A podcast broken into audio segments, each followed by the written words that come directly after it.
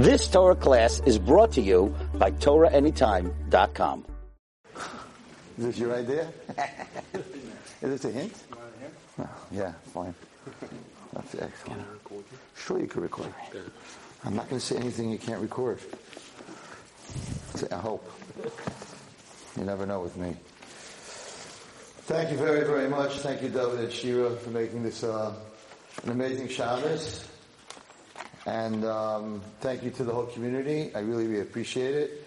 I have a special thank you, I don't know if she's here, to Ellen Jaffe, who just dropped off at the house, the house a very beautiful painting um, of a butterfly, which is the um, symbol of Ornava.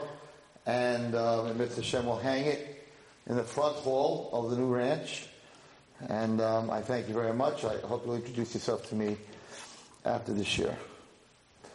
So it's really um, very much a share, I think an eye-opening share, Mitzvah Hashem, on what the miracle of Purim was. It's really a Purim share, being that we're a week away. And I'm going to open up with two questions. But I would like to give this share for Refuah Shalema, for Devora Chaya Bas Rachel. She should have a complete Refuah Shalema. So the question is as follows. It says, Mishenichnas Adar, Marbin B'Simcha. The Shulchan Aruch says that when the month of Adar comes in, you should be happier. It also says, Mishenichnas Av, the month of Av, Mimatin B'Simcha, you should be less happy. But the rabbis are very careful to explain to us how to become less happy. No, no wine, no haircuts, no weddings, no music, no meat. Right? The nine days. But when it comes to Adar, it doesn't tell us. It just tells us to be happier. You can't just become happier because the last day was Shvat, and now the next day I'm in Rosh Chodesh Adar. What exactly changed? Like, my business is the same, everything's pretty much the same. So, like, should I drink? Should I listen to more music? Um, should I get dressed up as a clown? What? It doesn't tell us how to become happier. So how could you tell me to be happier and not give me the other part of the instructions on how? It seems to be, it doesn't say in the month of Adar, you should be happy. It says, Mishenichnas Adar. When Adar comes in. So it doesn't say anywhere that the whole month of Adar you should be happy. It means when Adar starts, something happens that intrinsically, without you doing anything, makes you happier. What is that? Are you really happier the first day Rosh Chodesh Adar than you were the day before? We're going to try to answer that question tonight. The second question, and they're both going to be answered with one answer. The second question is that when there's a leap year, like last year, there's a leap year and there's two months of Adar, the Rishon and Adar Sheni. Purim is celebrated in Adar Sheni, not in Adar Rishon. And the reason that the Chachamim bring is that we want the Geula of Adar to be next to the Geula of Nisan. We want the Geula of Purim to be next to the Geula of Pesach. Why? Wouldn't it be better if you had it the first month, Adar comes in, and you right away have Purim, and then you get an extra month to prepare for Pesach? It would be amazing. But instead, it's Purim and Pesach have to be next to each other. So Mitzvah Hashem, I hope to answer both these questions with one answer. We're going to talk a little bit about Gilgulim tonight. This is brought down in many different forms, not just in the Sefer Gilgulim by Rav Chaim Vital. And it says the following, the Gemara asks, Esther Mehat Minayin, where do you know Esther from the Torah? From Haster Aster's Panai. When Hashem says that he's going to hide his face. Haman Mehat Minayin. Where do we know Haman from the Torah? Hamino Eitz. It's not the only place in the Torah that it says the word, the letters Hey Men Nun, because the Mun, when we talk about the Mun, right, in Parashat B'Shalach, it also says Haman.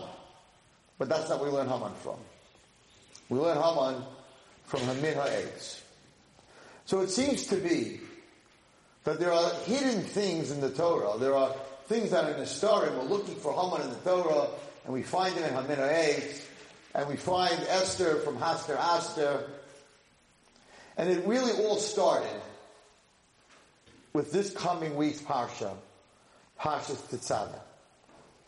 Because in Parshas Tetzaveh, we know that Moshe Rabbeinu said, when it came to the Egel, Macheni.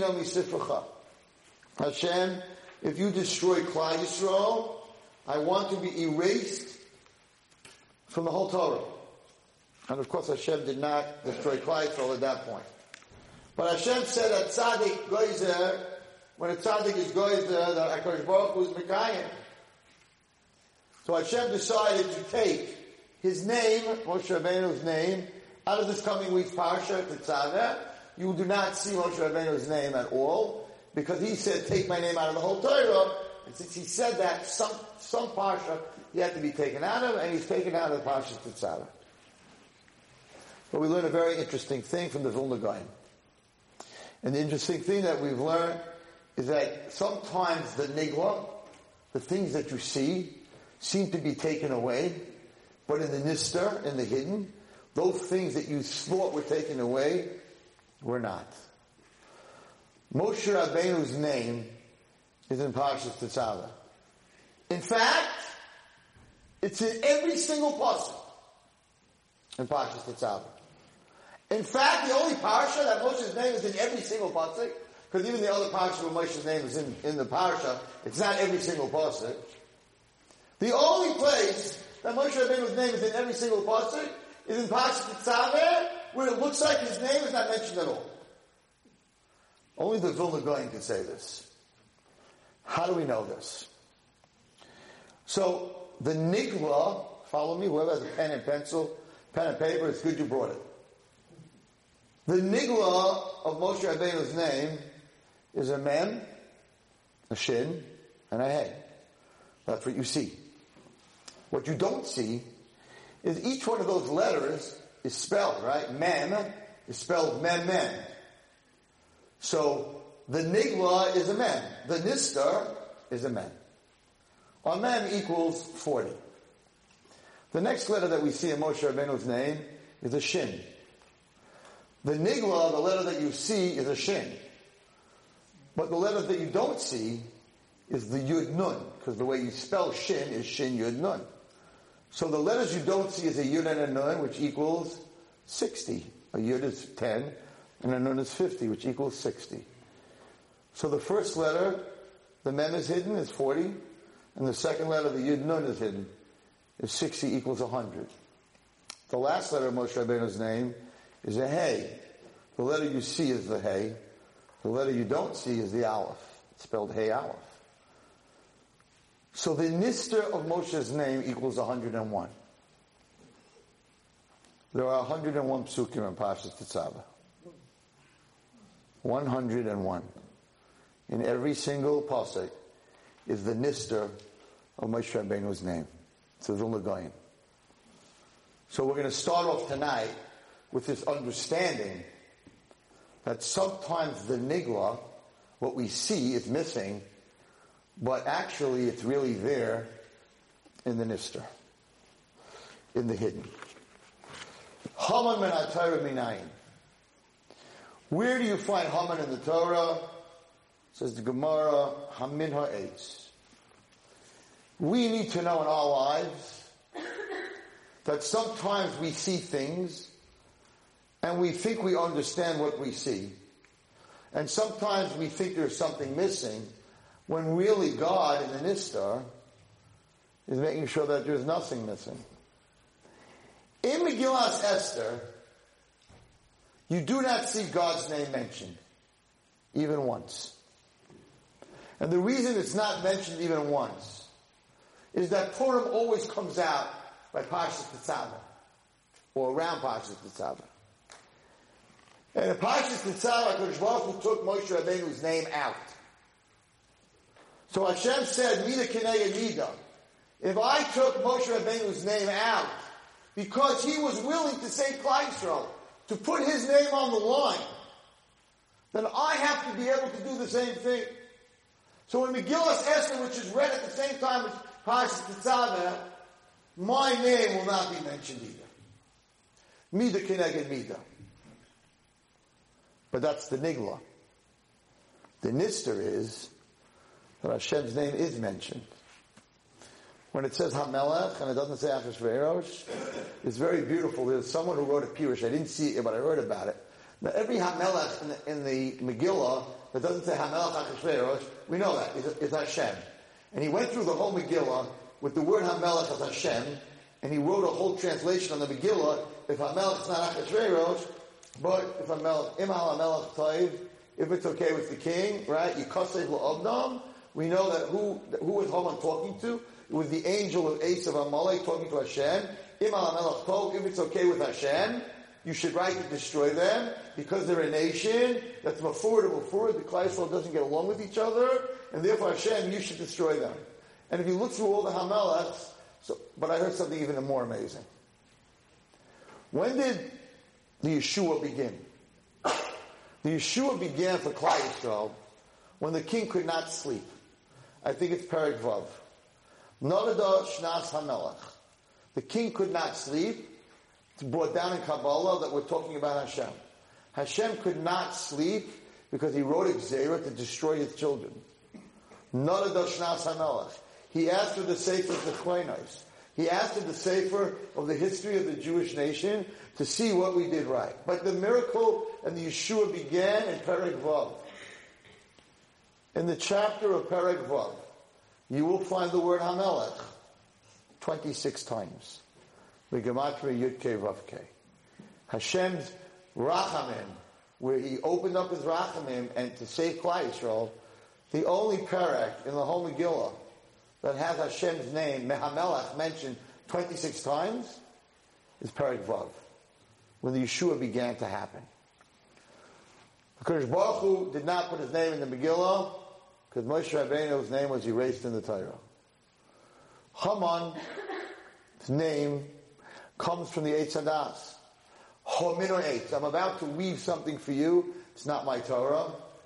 That you will definitely have a different Purim this year. Absolutely for sure. Listen carefully. Haman Mina Eitz means that Haman brings down that Haman, who was he? Haman was a Molech. Alright? Haman came from Esau. Who's the Malach of Esav? The Satan. So this whole thing was driven by the Satan. This was a war between the Satan and Adam and Chava. Because the first time they did the Avera, the world continued. But this time, the objective of the Satan was to destroy the world. Wipe out every Jewish person, and there's no Torah left in the world, automatically the world will be destroyed. What was the Satan's whole plan of the Eitz Hadas? Number one, the Eitz Hadas, according to most of Chazal, a machlokes what it was. Was it a vine? Was it a chita? But most of them feel that it was a vine because it's brought down that when she brought to Adam, she didn't bring him the grapes, but she brought him wine. And it's brought down in many holy svarim that the reason that kiddush is made on wine and the reason that by every simcha, whether it's a pidyon haben, a bris, or a wedding, or sheva brachas, we always have wine, is to be masakein, the wine that Adam drank, that brought the terrible Avera to the world. And that's why we're supposed to drink wine on Purim. You, if you get drunk by drinking scotch or beer, you're not Mekayim. Boy, I drank enough that I don't know the difference between Baruch Mordechai and Arur Haman, the mitzvah is al yayin. Because the Aveira that we did by the party of Achashverosh was on yayin. Why was it called a Mishteh Yayin? So if you look in the Megillah, it doesn't talk about, in Megillah's Esther, what they served food-wise at this party. You can be sure the food was amazing. They specifically this was a this was a planned. The whole thing was planned between Achashverosh and Haman to destroy Klal Yisrael, specifically through wine, because Haman was reincarnation of the Satan, an agent of the Satan, and the Avera that was done, Haman min Torah, where do you know? He comes from the Eitz Hadas, which was made of wine. So he specifically wanted the Jewish people to sin through the first Avera, which was wine by the Eitz Hadas. So he specifically made a Mishteh Yayin. And therefore, it doesn't say anything in the Megillah about the food. But it does say a lot about the wine. And it said that he made a Mishteh. I just want to read it from inside. The hashkais and the wine, the drinks, the chayzav, the kalim, the kalim shining, and it was poured into the kalim of the Beit Hamikdash, the yayin malchus, and the wine of the kingdom. Rab was the lot kiyad melech, like the hand of the king. All the wine he wanted to drink. All it talks about is the wine. The hashtia and the drink. Kadas ein It was given and not forced. Because the king made a rule of Korab Beisai, Lasas Ritzayin Ish. That he told everyone to give them wine, but don't force them to drink it. Because if you force them to drink it, then they're going to tell God, it's not our fault, they forced us to drink it. So the plan, the whole sabotage was to bring the Jews and give them wine according to their age. You're 30 years old, it's 30 year wine, and make sure that it's flowing, and make sure that it's kosher, and make sure that you don't force them to drink the wine. The plan of the Satan was to take us down the same way he took us down at the Eitz Hadas. He made a huge mistake. The Lashon of what Haman did is it says that a lottery was done, but it doesn't say that Haman did the lottery. Hippopur, the reason that it's called Purim. And the reason it doesn't say that he did the lottery is because even though he did the lottery, Hashem specifically made it come out in the month of Adar. Why in the month of Adar? The Yissaschar says that every month goes to according a part of your body. Your, your left ear, your right ear, your right eye, your left eye. Every month has a mazel. The mazel of Adar is chaitan, is your nose. And the only thing that wasn't mitama that didn't become impure at the tree, at the Eitz Hadas, was the sense of smell. She touched the tree.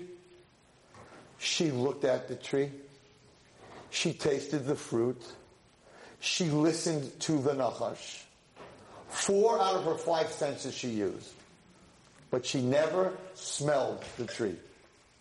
So the one thing that the Satan did not have power over is smell.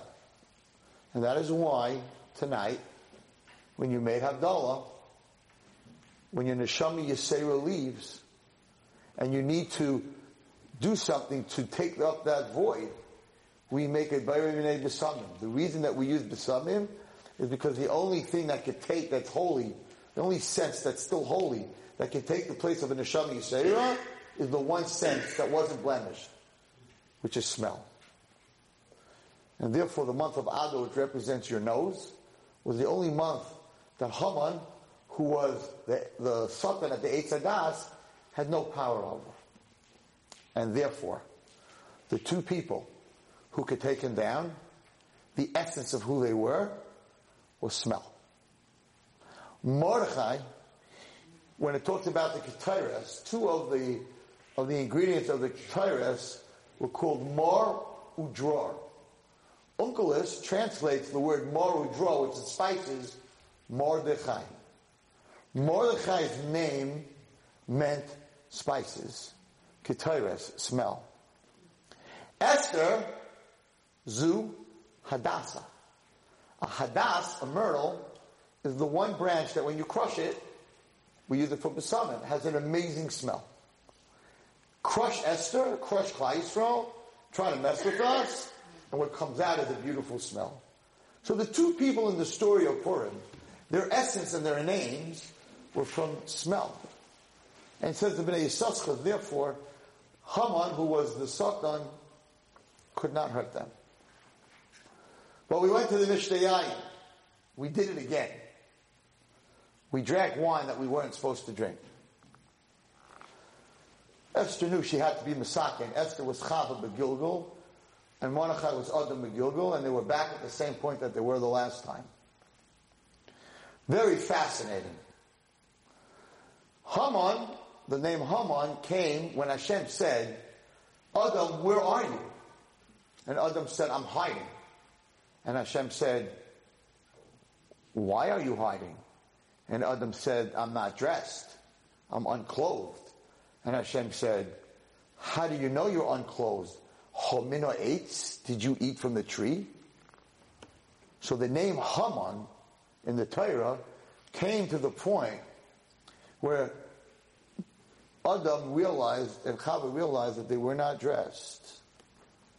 At the party, at the party, Hachashverosh asked his wife to come down undressed.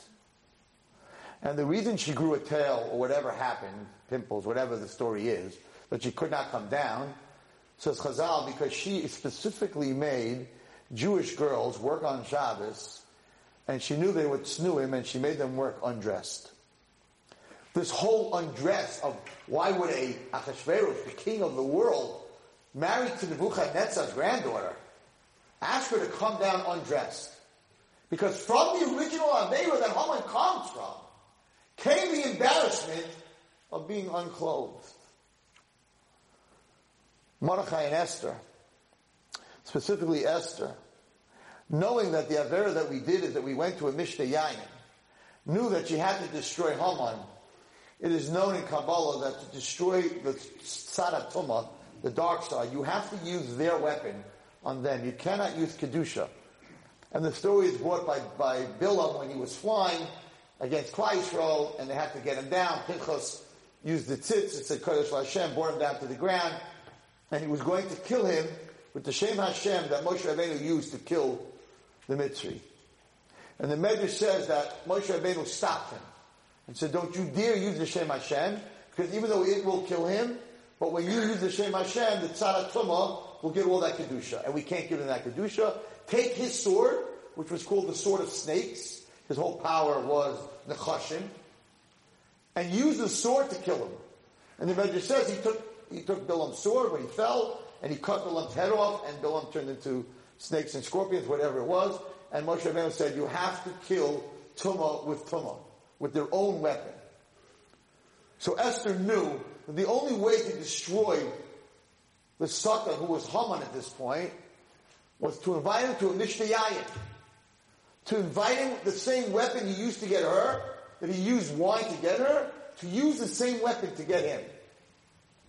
And when she, when she brought him to the party, very, very fascinating. So when she brought him to the party, she had to bring Hashem to the party too. She needed Hashem to be there to help her. She needed Hashem to have Racham. So she said, Imal Toiv, if it's okay with the king. Yavo Hamelech the Haman. Yavo is the Yud, Hamelech is the Hay, the Haman is the Vav, Hayom, another Hay. Yavo Hamelech Haman Hayom.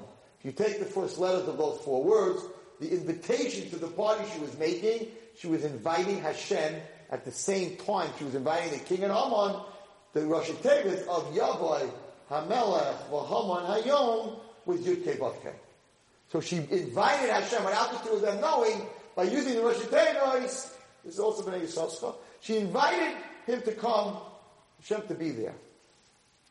But Haman also had Ruach HaKodesh or Ruach HaTomah, and he did not want Hashem to come. And we know if you look in the Spark Siddur, when it comes to when it comes to um, the month, so every month, Hashem Yudke is switched around. The worst month where there's din is when God's name is backwards. Instead of Yud, Hey, Vav, Hey, it's Hey, Vav, Hey, Yud. That's not a good month. That's when Rachamim is turned around and becomes Din. What month is that?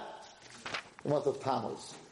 The month of Tammuz is the beginning of the destruction of, of, of the Beis Hamikdash. It's in the Siddur. You can look in the Siddur. It's spelled Hey. It's spelled the opposite way that Hashem's name is spelled. Well, Haman knew that. So when he came back from the first party, he said the following. B'chol all this being invited to a party and all my greatness, a Einenu Shavali is worth nothing to me. As long as I see Mordechai. If you take the words B'chol Einenu, right, Shavali, and you take the last letters, because now we're doing Hashem's name backwards. So Zeh has a Hey. Einenu ends with a Vav. Shaveh is a Hey, and Li is a Yud. It spells Hey Vav Hey Yud. Din. It's all not worth it to me if I can't bring Midas Hadin to the party. Because then I'll lose. But HaKadosh Baruch Hu loves us. So what happens at the party? The whole shirish of the whole Megillas Esther of Purim was a war between the Satan and us. So let's take a look at the final end of Haman. Haman comes to a party of Yayin. Esther is Chava. Haman is the snake. And she brings him back to where he was, Eitz. She brings him back to a party of wine. What is standing outside in the courtyard? The Eitz. The tree. The tree is here. The wine is here. How did the Satan get Chava to sin? How did he fool her? He pushed her into the tree and she didn't die. Hashem said, Mida keneged Mida. You did this to her and brought death to the human being. I am going to push you into her. The opposite this time. And bring death to you. And when Achashverosh went outside, he had a problem because Lamaisa, even though Esther said that this man, Haman Harash Azeh, wants to kill me and my family and, the, and, and, and there was nothing Achashverosh could do because if he took him to court, the signature on the decree was his. So even though Haman wrote it, he signed with Achashverosh. Achashverosh could do nothing. He was stuck. He went outside. He said, "My wife is telling me this man wants to kill me, but I signed the decree. I can't do anything. I'm stuck." And he came back into the room not knowing what to do. But then he walks into the room and he sees his, his princess, his queen, Haman's laying on her, and he says, "In my house, you attack my wife." Haman felt so he knew he was over. Because that you don't have to go to court. It's death at the moment. You attack a, a queen and that, you're done. You're dead. The minute he was pushed onto Esther, he realized what I did to her is now being done to me. It's over.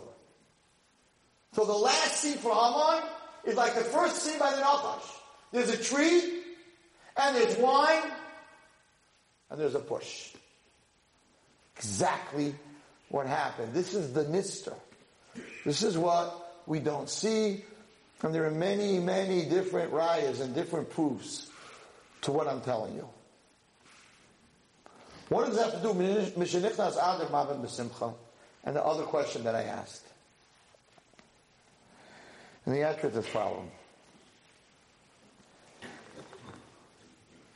When you realize that things are going, things that you see are not really what you see, then you're willing to accept things in your life that are not going so well because you realize that the story that you seem to be reading is so different than the story that's really going on. And Rav Shimshon is Chusa Yagan Aleinu, he says, never ever in the time of Klal Yisrael did we have no one. You have to understand that once the decree was written, we knew, as it says in the Megillah, that Mordechai went into the street, ripped his clothing, put ashcloth, by oh, Yitzhak This was the leader of Christ, right? and he gave out a great cry. He said, we're done. That's a leader? A leader should get up and say, don't worry. Nobody can hurt us. We're going to go down we're going to learn. Hashem's going to help us. They asked the Kasha. Imagine Kasha was the war in Israel. Know, Chaim Kanievsky goes, we're always so happy that he's safe in his house in Bnei Brak. He goes into the middle of Bnei Brak, he rips his clothing, we're done, it's over, it's finished. A panic, we're done, then we're done. If Chaim don't worry, go down, to go to yeshiva, go learn, go to Kailo, it'll be alright. Mordechai, what are you doing? You're screaming to everyone, talking to Dailah, that we're done? And it says that by Yeda Hadava, he knew, because in, in Ruach HaKodesh he saw that in Shemayim Hashem wrote Gzera and signed Gzera, not in blood but in ink, that I will destroy, that we will be destroyed, Taf, the Nashim, by Nashim, men, women, and children. For the first time in the history of the Jewish nation, God signed us off. And Mordechai saw the Gzera. And he said, this is different than any other time. Moshe Rabbeinu, every time Hashem wanted to sign us off, he came up with an excuse, and Hashem said, Salachti kidvarecha. No gzera. This time, it's written. So he said, the normal davening and learning, Because it was written. It's already written. So he wanted everyone to know that this is not a normal tzara. This is a sorrow we never had before. And he figured that if he screams and he yells as the leader, that people are going to react heavily. But what happened here is the people who looked to their Rav to save them when they're in a tzara, their Rav was Mordechai, who they didn't like. Because he got them into this whole trouble. They felt they had to bow down, the whole thing wouldn't have happened. So they really didn't like him. And now he's in a panic mode. So the rabbi ain't going to help us. God, who's always there, wrote us off. Well, we have a girl in the White House. We have a Jewish woman who's the queen. She's going to save us. She's going to save us. So they weren't so scared. And then one day, on the morning news, it's the queen has invited Haman to a private party. The Jewish queen who's going to help us has just invited Hitler, Yamach Shemo, the Nazi, the destroyer of the Jewish nation, to a private wine party in the palace with the king. She is in with the two of them. She sold out. For the first time, says Reb Shimshon, the Jewish nation had no one. We had no rabbi. We had no one in the politi- no politician that's going to save us. But the worst of all, we didn't have God. So today, we were all gone OTD, off the derech. Why do I need to be on the derech? Hashem gave up on me. My rabbi got me into this trouble. The girl that I thought was going to help us is one of them. what am I? What am I learning for? What am I putting on tefillin? Hashem said I'm going to die anyway. That would be the normal reaction, but the reaction was very different. Yisrael went out and we fasted for three days. And we davened and we cried and we learned. And it says Mordechai gathered all the Tinekah Shabbat Rabbim, all the little kids, and he got them together and they were all learning. They were actually learning about Kmitza and they were fasting. And it says in the Medrash that their mothers came to bring them food. They were little teeny kids and said, you gotta eat, you gotta eat, you gotta eat. And they said, no, we're going to fast like the adults. Three days, no water, no food. Three days in a row, no water, no food. I believe it was Pesach, and she actually broke, we actually broke Pesach. No matzah, no seder, no nothing. Zero. And they said the following. God, you gave up on us. But we will never give up on you.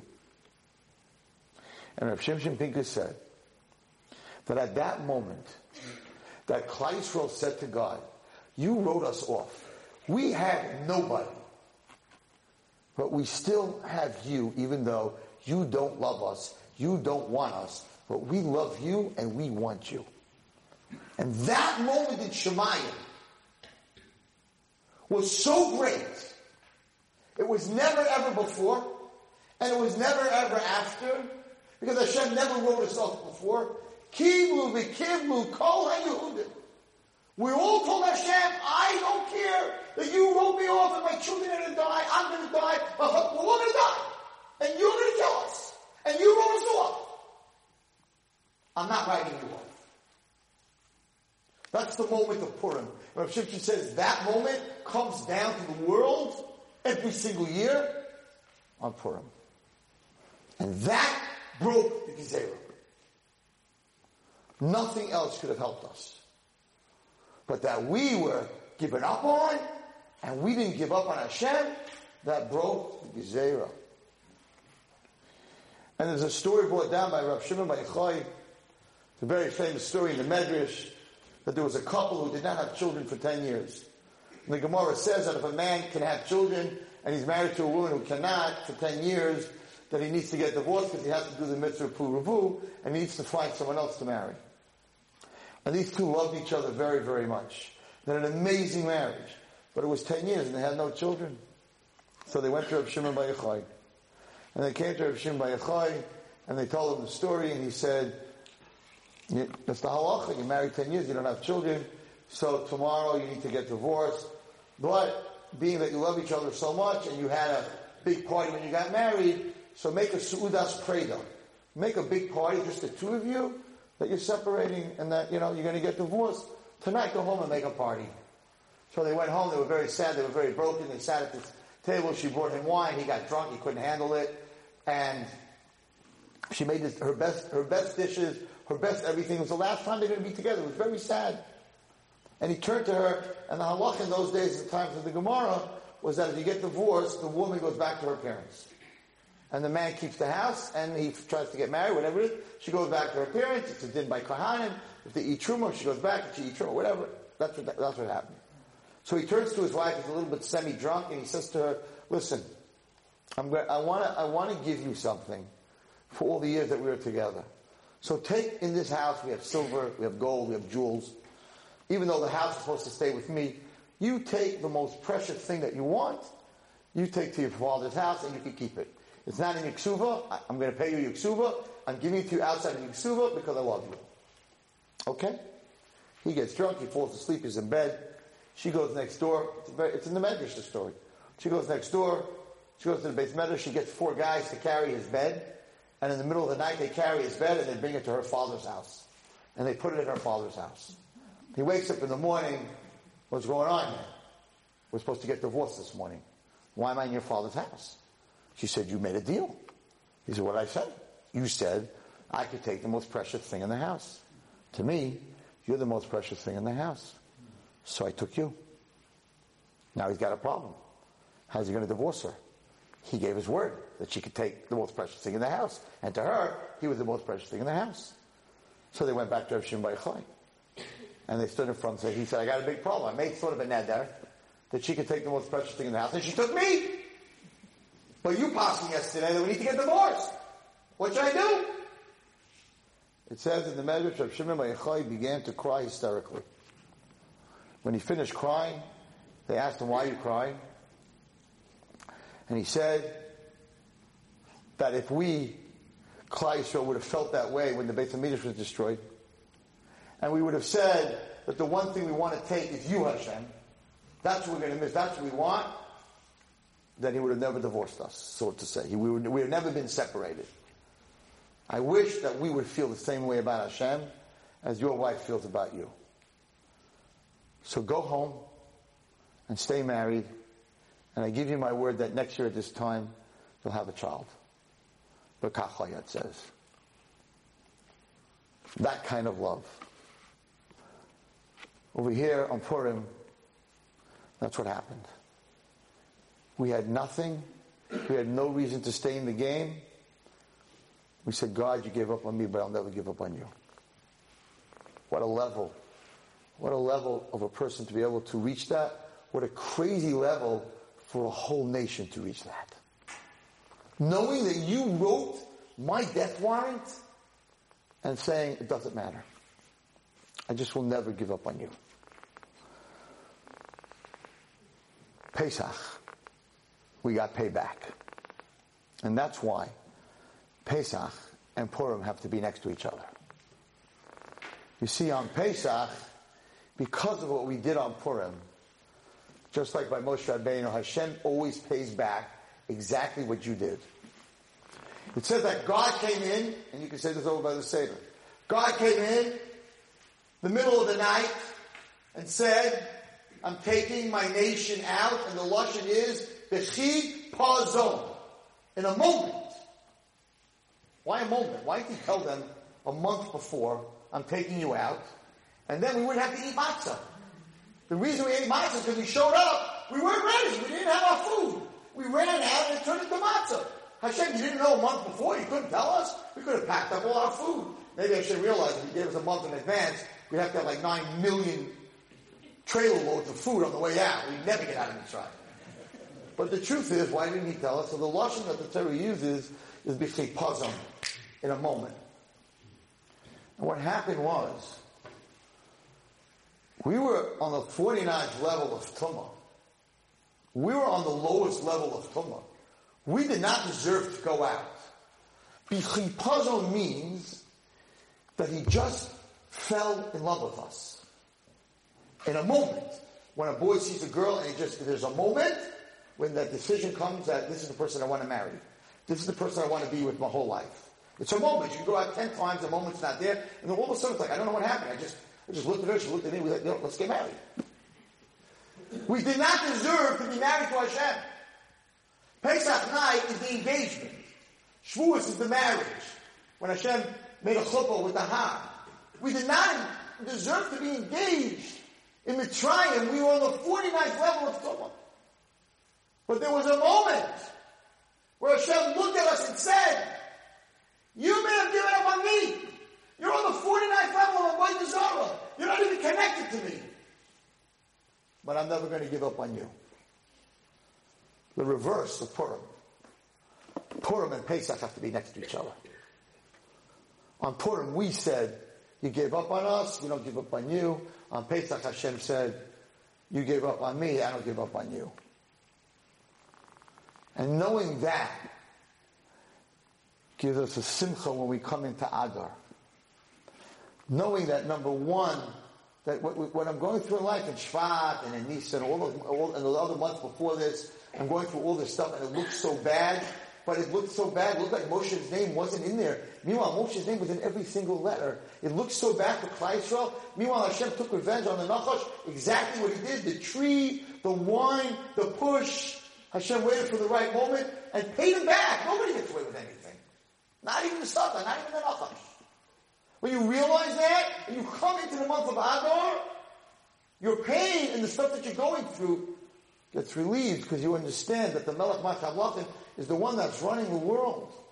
When you realize that a Jew can come to a level that even if he feels in his heart that God, you gave up on me, you're not there anymore, I took you, you're not there anymore, Chas V'Shalom, it's never like that. It thinks the Gzer of Haman was the only time that that happened. But even if you have that feeling, you can look at Purim and say, they also had nothing. They didn't have a rabbi, they didn't have any help, they didn't have any chance. And Hashem wrote the Gzera, and they didn't give up, what do I have to give up?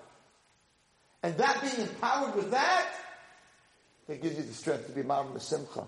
That brings happiness in your life. The beautiful mashal will end with this. When I say this mashal, in my head, I, I, see the picture, and I say it every Pesach. I try to say it by the Seder about this Bechipazon, this moment. And there's a story about this prince. And he was looking, they were looking to get him married because in the old days, the prince would marry from one country to a, a princess from another country, and that would bring the two countries together. So this prince's mother and father, the queen and the king, had passed away, and the country decided it's now time for you to marry and to go to another country and to put together the two countries and become the king. So he gets all dressed up and they put him in this beautiful wagon, not a wagon, a coach. And they're on the way to this other country to meet this girl to be his princess. And he comes at, a, at an intersection in a town on the way there, a very poor town. And there's a girl laying in the mud, in the filth in the mud, her hair caked with mud. And she sticks her hand out at the coach while it's waiting at the, at the intersection, and she says, alms for the poor, could you help me, could you help me? And the prince whose country this was looks down, sees this girl laying in the filth in the mud. And he says to his soldiers that are standing there, what's going on in my country? There are people like this? And they're like, no, this is just, don't worry about it, we're going to take care of her. He says, no, pull her out of the mud, I want to talk to her.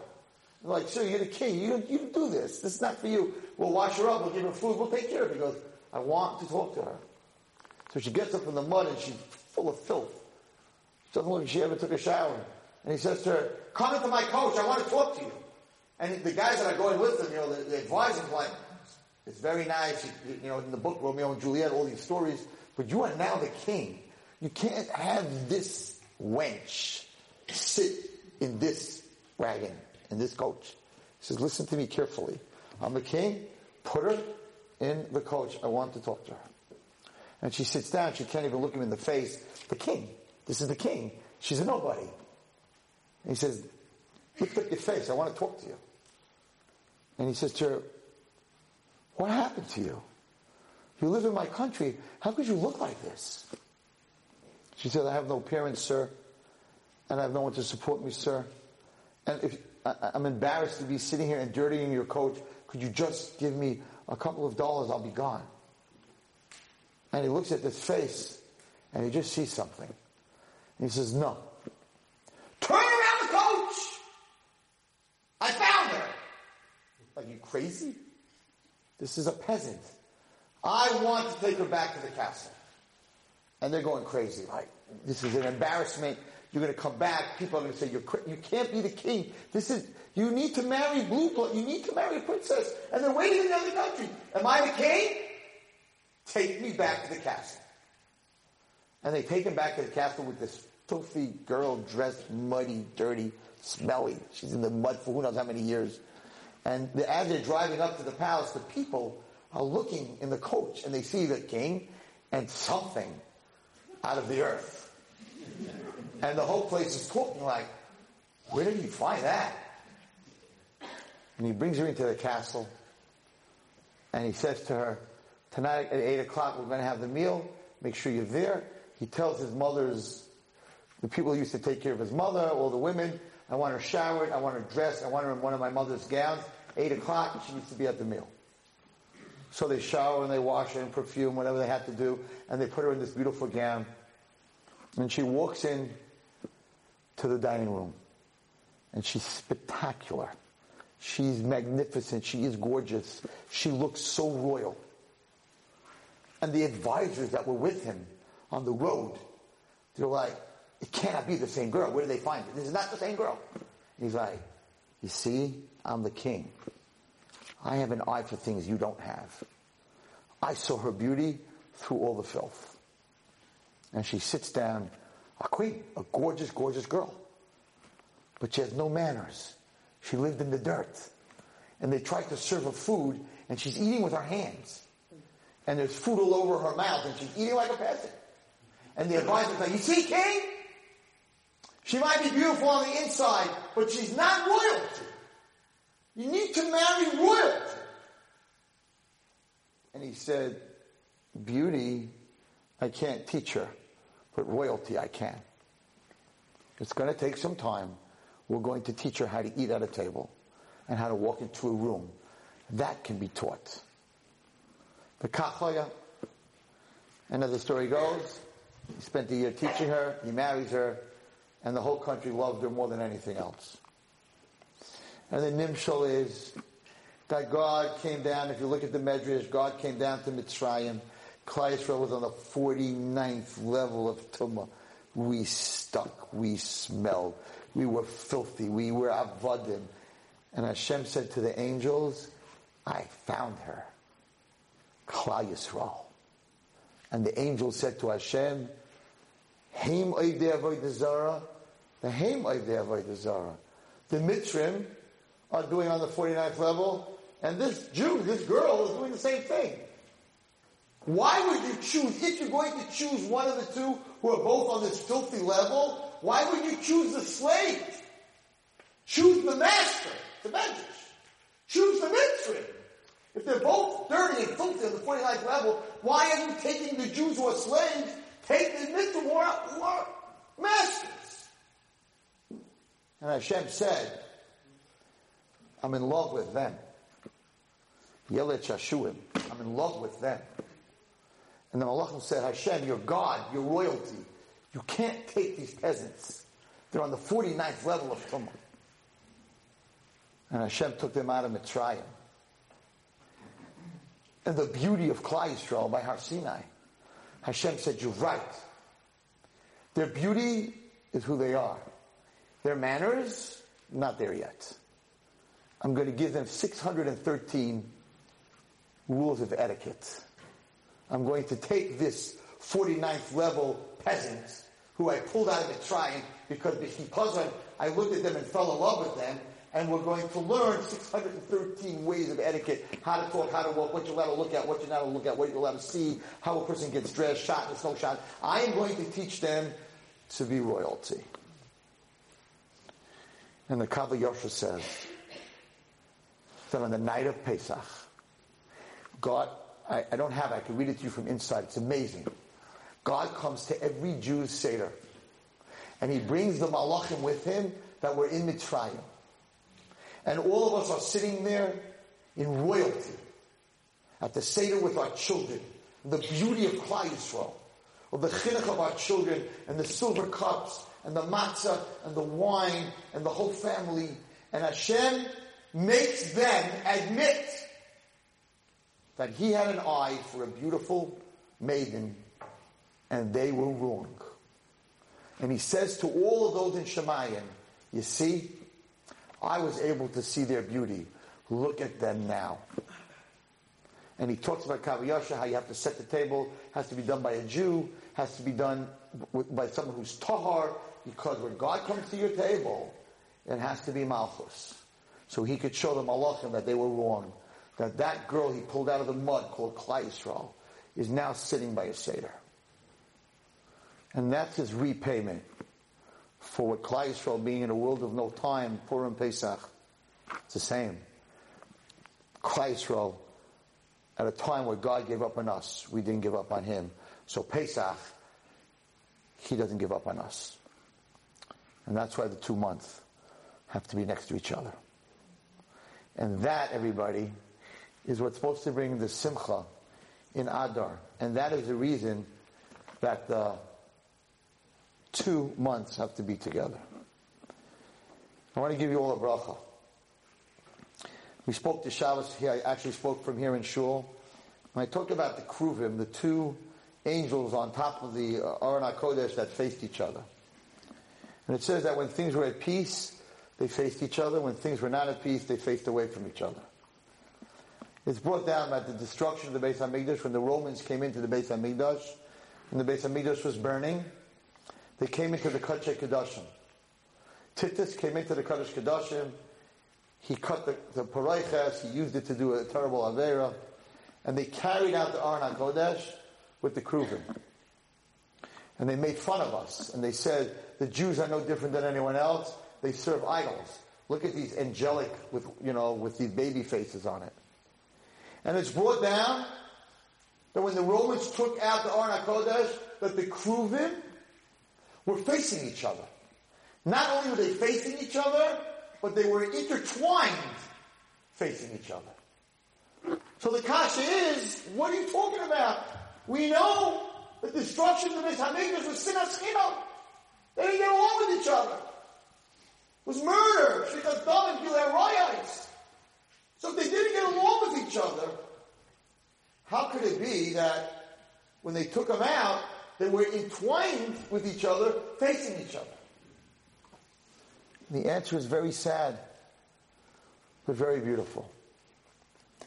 Now, halacha is that when a man goes on a trip from his, and he's going to leave his wife for a very long time, so the Shulchan Aruch says that before he goes, since he's going away for a long time, the night before he goes, he should be very intimate with his wife.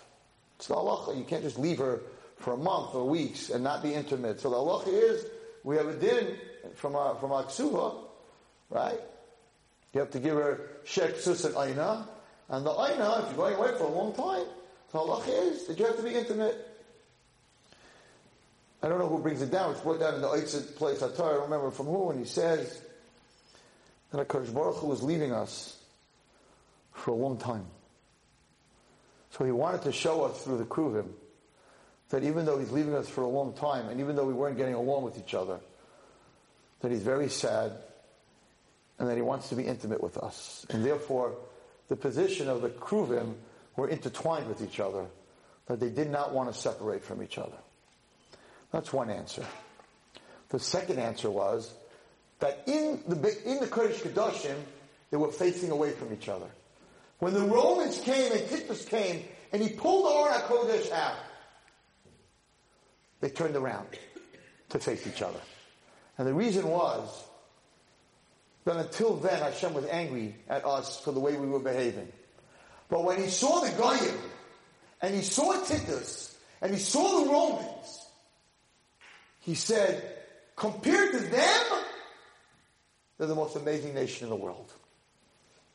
So even though they weren't facing each other in the Kodesh Kedoshim, the minute the Romans took them out, Hashem saw the Romans, the Kruvim turned around and they hugged each other and said, huh, we thought that the Jews weren't good, but now that we're comparing them to everyone else, it's just the opposite. Wow, what a nation I have.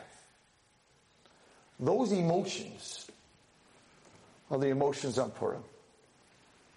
And you know the reward, everyone? The reward is that on Purim you can ask for anything that you want. It's a very big inyan to go for girls, for women, for men, to daven vasikin, specifically on the morning of Purim. Because on Purim it says that anyone who puts out their hand, kol ha-poished yad, noisnim lo. When people come to you for tzedakah and you want to give them a lot of money, you can ask them, let me see your paper, from the bag, where are you coming from, how do I know you're not keeping it? You're allowed to ask them questions. On Purim, there's no questions. Kol.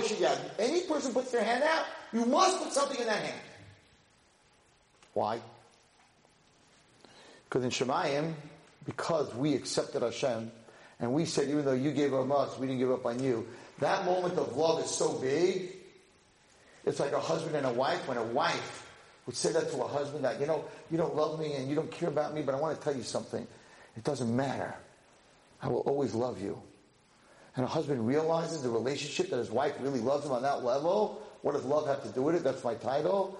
There's nothing in the world that she can ask for that he won't give. Call up Hashem in this world, you got to give tzedakah.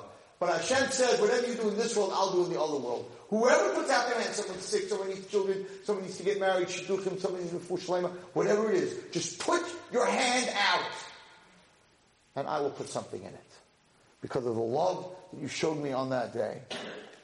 Therefore, go to the earliest minyan, daven the early in the morning, and in Shemona Esrei, put out your hand, and you can ask for anything. It is the holiest day of the year. Yom Kippur is called Yom Kippurim. Yom Kippur is like Purim. If I tell you RC Cola is like Coca-Cola, what's the real thing? Real thing's Coca-Cola. Is like Coca-Cola. If I say Yom Kippur is like Purim, Purim is much holier than Yom Kippur. Purim is much holier. It is the holiest day, and therefore he makes us crazy, get drunk, go to your friends, act like an idiot, throw up on the on the table, throw up on the plate, go, you know, drink it up at your, your because the Satan knows this is the day that you beat me. You beat me out of love. This is the day that you have a chance to change the world. This is the day that you have a chance to bring Mashiach. Get them drunk. Make them act like fools. Because it's the most Kaddish day of the year. And it's Kaddish because we made it Kaddish. Not because Hashem made it Kaddish. We forced Hashem to break the Gzera. Because we loved Him and we did not give up on Him when He gave up on us. It's our holiday. There's no miracle from Hashem. There's no Hanukkah light. There's no Yetzias Mitzrayim and splitting of the ounces. There's none of that. It's our day. God did no miracle. We did the miracle. We broke the Gzera. Because we showed him love when he didn't show us love. I'm repeating you a shir from Shimshon Pincus. It's a huge day. Don't waste it. Thank you, Chicago. And may we all be zeichet to see the Kruvim again intertwined and facing each other. You've just experienced another Torah class brought to you by TorahAnytime.com.